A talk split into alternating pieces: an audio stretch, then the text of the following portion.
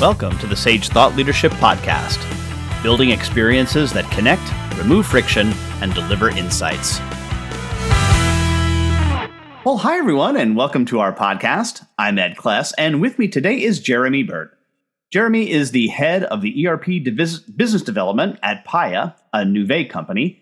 He is a former founder and CEO of VelocIT Business Solutions.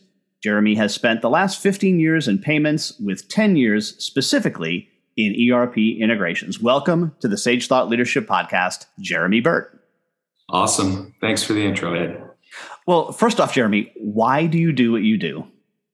Well, um, you know, we really do it to, to serve the, the clients and the, the customers and to simplify payments. I think our mantra right now, and um, probably resonates with a lot of consultants, is we uh, we're make, trying to make payments simpler, but that is really all kind of wrapped up into we solve payments, a little bit of a play on we solve problems.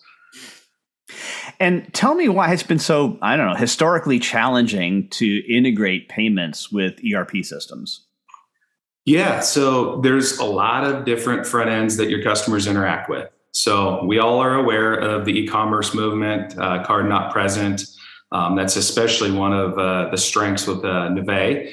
Um, and historically, Paya, as a carve out from Sage, was natively built into the back end processing system. And there's a lot of real estate between those. You have quoting systems, you have retail point of sale, you have um, obviously not just the online commerce, but you have a lot of different flavors of that.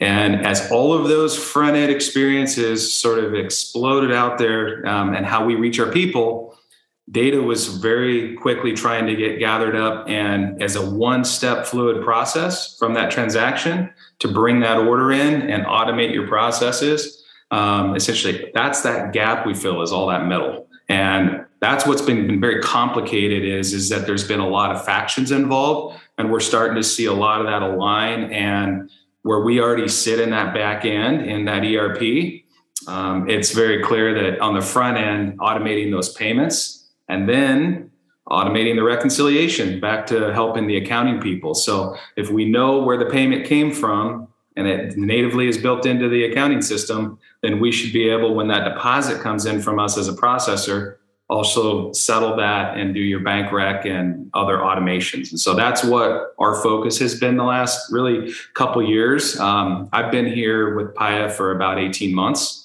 and that's something that we've really been trying to tighten up is all those commerce experiences. And, and, of course customers just expect it to just work because they have that experience of going to the home depot and going to all those places and just being able to use their payment and it seems to work seamlessly.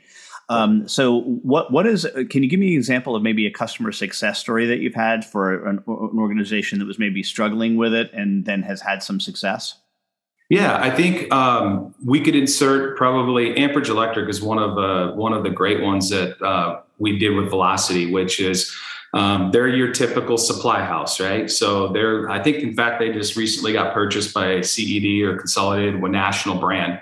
Um, their challenge was is that when um, they wanted to speed up the collections process, didn't want so many contractors on terms accounts I don't think we have to explain what happened during COVID and all of the, the things that, that have affected suppliers. Well, um, to do that, they had to be able to accept a credit card. And with the volume of transactions they had, they needed what seems simple to everybody that same checkout that you have at your big box store.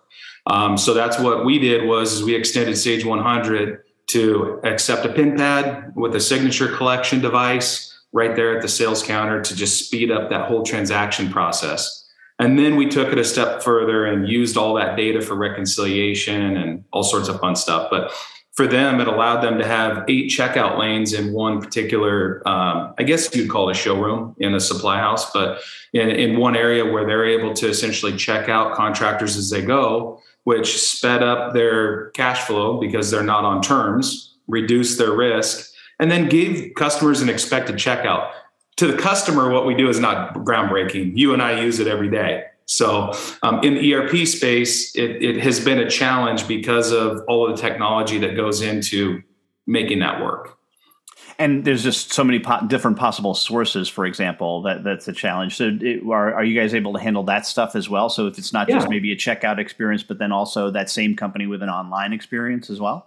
Correct. And that's, you know, everybody has talked about omni-channel. Um, omni-channel is one processor that can essentially handle your card not present or your mobile if you have mobile workforce or you know the, the card present transaction at the point of sale and then the online commerce right so that's what omni-channel is the difference is is that nobody's really been able to do all of those um, modalities into one gateway all in funneled into one uh, accounting system really you know successfully um, you can usually do it if you control the development of how that checkout experience happens on that front end. But you know, Shopify doesn't allow everybody in. We do have a gateway there. We have methods for BigCommerce and for um, we have plugins for Magento and all these things. So the depending on what the customer strategy is of that other side of the omni-channel experience, which is e-commerce, we support lots and lots of gateways and have a very sophisticated strategy of, of how we do that. There's a couple components, fraud and um, we sometimes we'll layer in another gateway to kind of give you the best in class fraud management, you know, using a, a third party gateway. Um, I think that's where Nuvei is going to give us a lot of strength.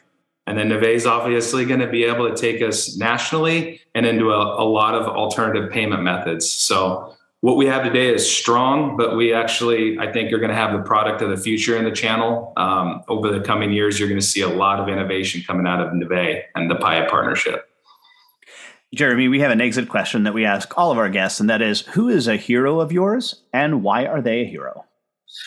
Well, I, I think for me, it's pretty easy to go back to. Uh, I know it's a little cliche and simple, but you know, people say their father. Um, I come from a family of a mill worker so that uh, there's no excuse to miss work. You know, 43 years on the job, one sick day where he actually had a heart arrhythmia and they sent him out. It's that old school uh, mentality that I think all of us, especially that I support business owners, I think that's the quick connection that I have with a lot of these consultants and business owners is we're always on. And I think that that comes from the fact that, you know, my father was, you know, one of those guys. Um, I should say is still very active, very healthy. Uh, after 43 years of retirement, the guy still walks five miles every day. So I, I, aspire to, you know, have a long, healthy life and productive life, and, and, and also just a great uh, contribution to society. My uh, my father and mother do a lot of volunteering in our community, and so that I would say that's the my my hero and the, the person I model.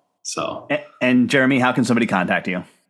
Uh, the best way to contact me is jeremy.burt at paya.com. And you can also reach me on LinkedIn, always available, and kind of have a weird addiction to my uh, my social media and DMs. So I always like to, to respond very quickly. All right, Jeremy Burt, head of ERP business development at Paya. Thanks so much for being a guest on the Sage Thought Leadership Podcast. Thank you. Appreciate it, Review and subscribe by searching your podcast player of choice for Sage Thought Leadership Podcast.